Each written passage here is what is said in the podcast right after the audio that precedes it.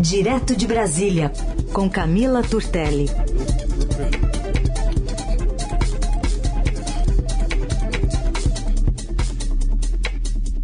Oi, Camila, bom dia. Bom dia, Raíssen, tudo bem? Bom dia, Carol. Bom dia, Cá. Falar Bom sobre. Dia, Isso, para os ouvintes também. Vou puxar aqui uma fala ontem do presidente da Câmara, Arthur Lira, confirmando a votação da urgência da proposta que trata do combate às fake news. Nós deveremos votar amanhã a urgência. Estamos ainda discutindo o texto com o relator, com o Senado, com as lideranças partidárias. O acordo de intenção, o protocolo de intenção, é para que a Casa Legislativa, como a Câmara, o Senado e a Justiça Eleitoral trabalhem para evitar o que todos nós queremos, que é a desinformação. Ou seja, nós queremos, gente, eleições limpas, eleições tranquilas, eleições seguras, onde a democracia prevaleça, que a gente não tenha dúvidas do processo.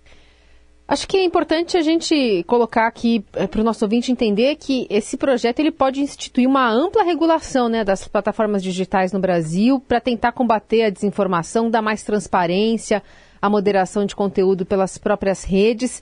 Importante essa discussão nesse ano. A questão é o que, que vai sair, né, o Camila? Pois é, Carol, esse assunto antigo, né? A gente está falando disso daí faz tempo desde, desde as eleições de 2018, na verdade, né? Depois a gente teve a criação da CPI, das fake news no Senado, que acabou não, tá, não trazendo muitos resultados. E a gente tem a discussão desse projeto que está circulando no Congresso já faz um tempo, que ele faz isso justamente o que você falou, ele coloca aí um pacote de regras para a atuação dessas plataformas digitais no Brasil, como, por exemplo, só para é, trazer uns exemplos aqui e deixar mais claro o que, que esse projeto está propondo, né? Ele coloca um limite para a distribuição em massa de, de conteúdo, que foi uma das questões das eleições de 2018. Então, a plataforma precisa ter uma ferramenta para barrar o disparo em massa de mensagens, como por exemplo o WhatsApp tem. Daí, o texto ele prevê uma punição para quem não cumprir a regra. Isso vale também para o usuário, né? Então, é prisão de um a três anos para quem promover ou financiar a disseminação de disparo em massa de mensagens de fake news por meios de robô. Isso foi uma questão, foi até objeto da, da CPI da, das fake news. Outro, outro ponto desse projeto ele coloca que autoridades, é, que detentores de, de cargos eletivos, né, um presidente, um prefeito, um vereador, ele não pode bloquear usuários da sua conta que ele usa ali para colocar informações é, sobre o seu mandato. A gente sabe que isso é uma prática comum atualmente. Por exemplo, os membros da, da família do presidente Jair Bolsonaro que, que que tem um, um, mandato eletivo, eles têm essa prática de bloquear algumas pessoas, principalmente jornalistas, né, nas suas contas, por exemplo, no Twitter. O projeto é, proíbe isso. Ele entende que a conta ali daquele usuário é um meio oficial para ele disseminar informação, por isso ele não pode bloquear ninguém. Então, o presidente da Câmara, né, o Arthur Lira, ele falou ontem que ele pretende colocar hoje em votação a urgência do, do projeto, não é o mérito. Sempre é legal explicar isso daí. A urgência, o que, que é?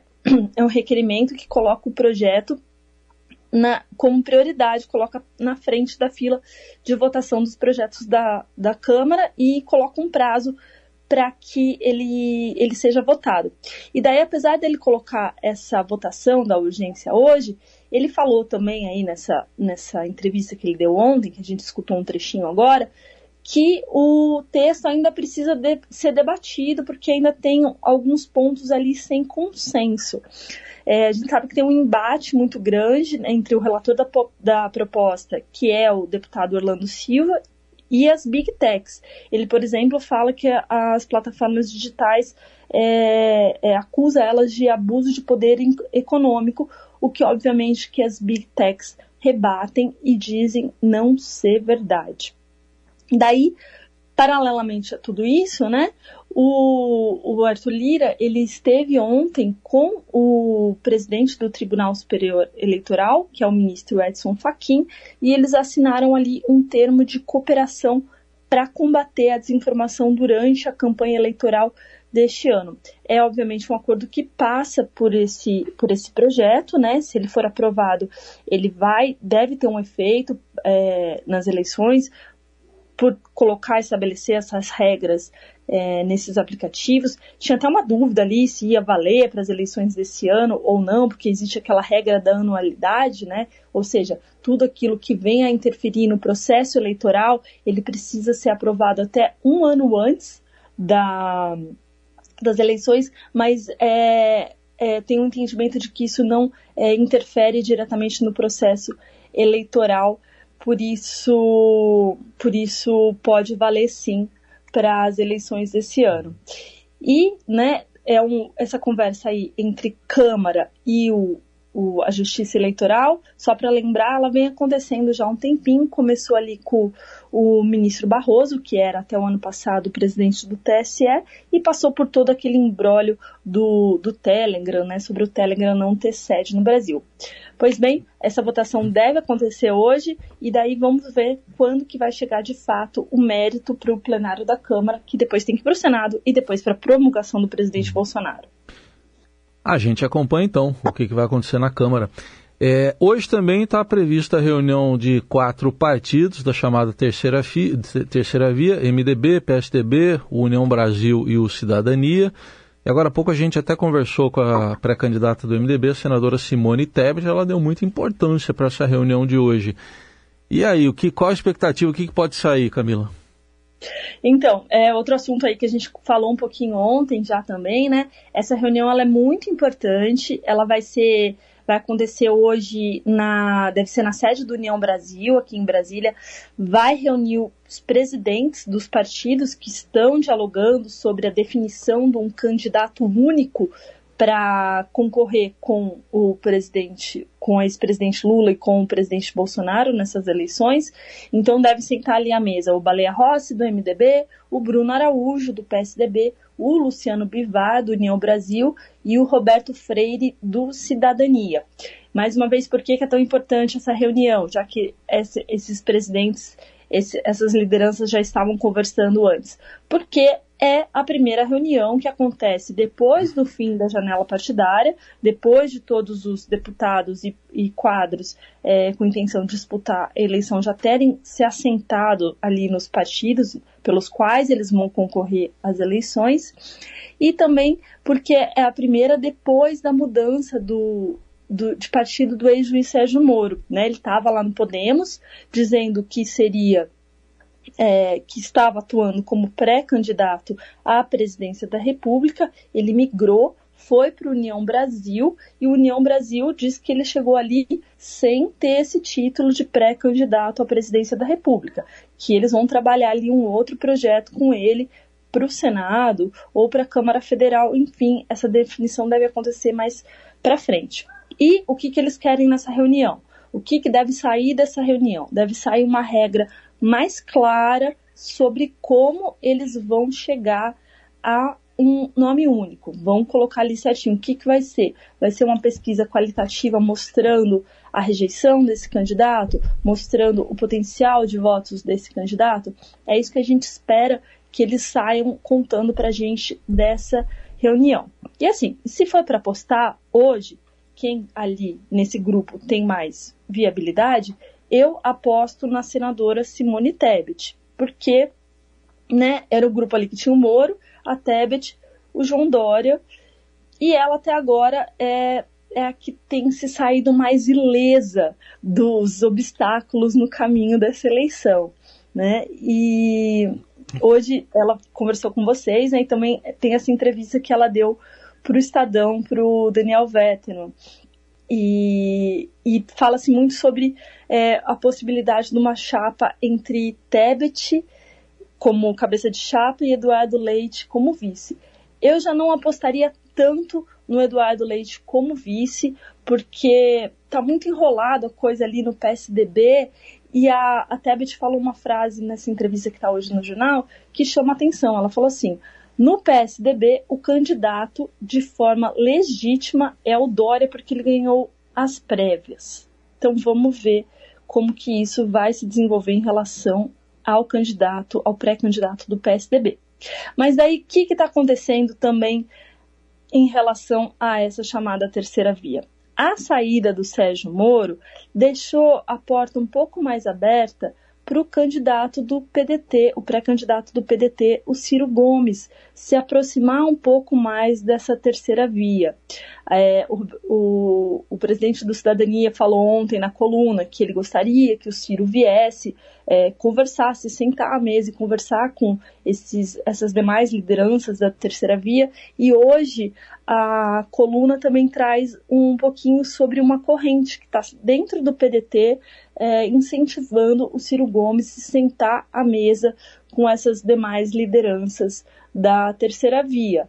Mas a gente sabe que isso é, é, é, é, muito complicado porque o Ciro ele, é, ele quer ser candidato e essa mesa da terceira via é, parte do princípio de que eles vão é, escolher um nome único e os demais vão ter que apoiar esse nome. Mas acredito que hoje, depois dessa reunião, a gente deve ter um pouquinho mais de informação sobre como isso vai se dar aí nas próximas semanas e eles devem definir um nome, na verdade, só no começo de julho. Camila Turtelli está conosco, conversando lá direto de Brasília, para falar sobre os trabalhos lá no Senado. Teve bastante sabatina lá em relação às agências, né, que estão ali meio que sem comando, né, mas também teve oitiva dos prefeitos dentro, né, daquele escopo de investigação do MEC.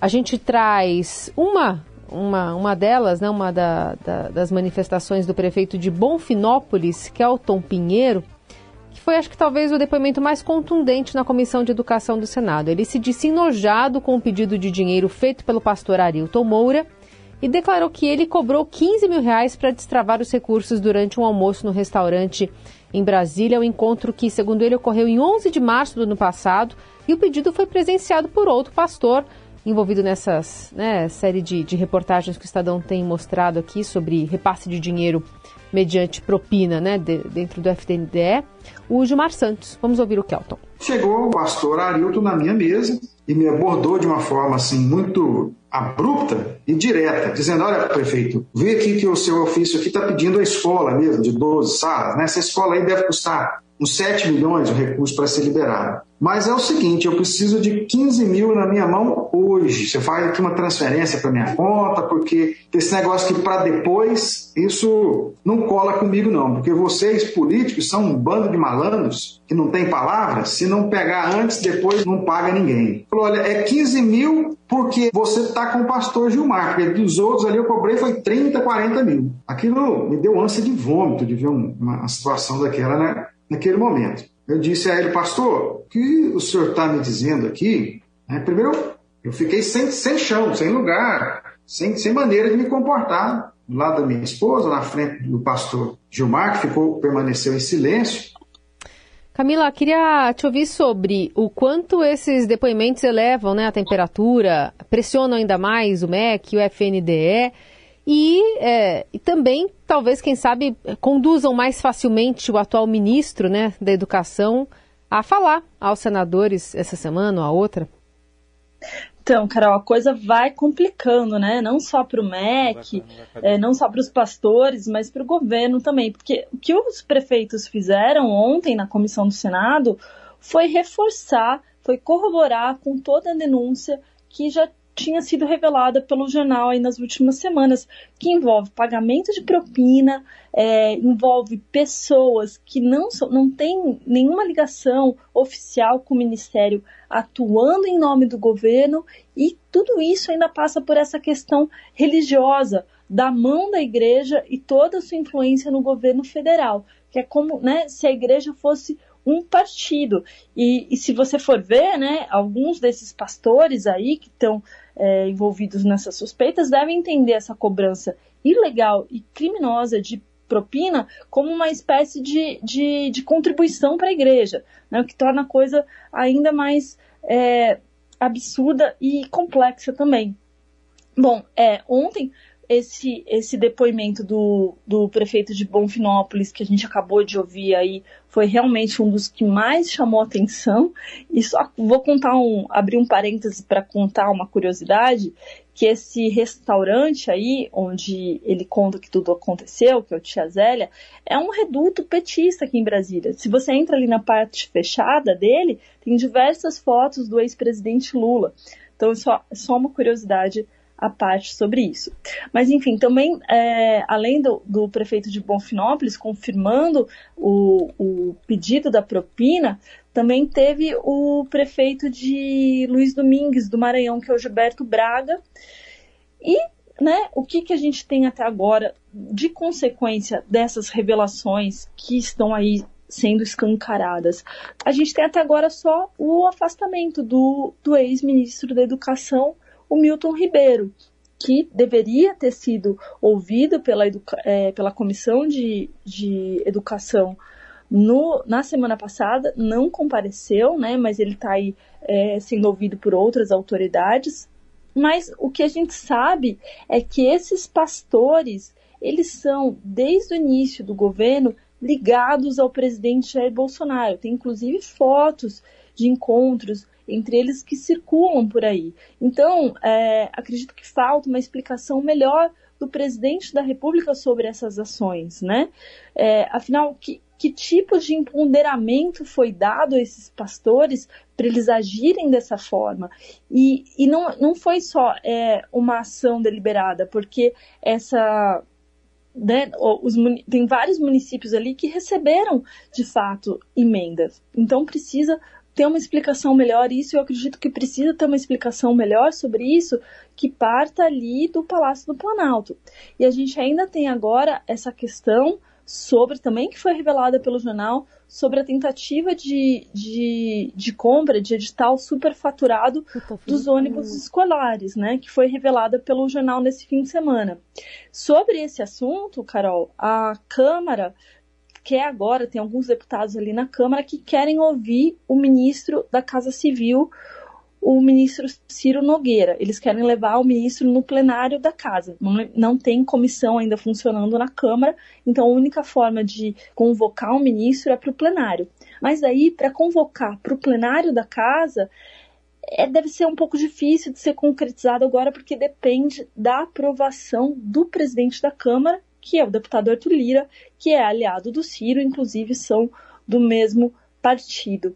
Então, a gente tem que aguardar aí, é, tem essa questão também, essa tentativa de criação de CPI no Senado, né? A gente sabe que é um pouco difícil, porque é ano eleitoral, mas a oposição está empenhada em fazer isso acontecer.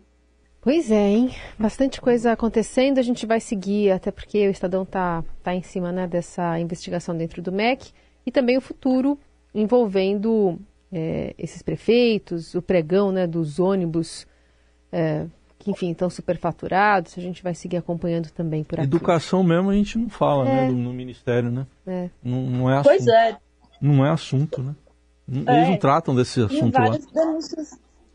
Pois é. E a gente vê aí vários problemas dentro do MEC, né? A questão no INEP, é, gente saindo, a gente teve aquele problemão com o Enem. A coisa só só, só fica. É, pois é. Infelizmente. Camila, obrigada por hoje. Até amanhã. Obrigada, até.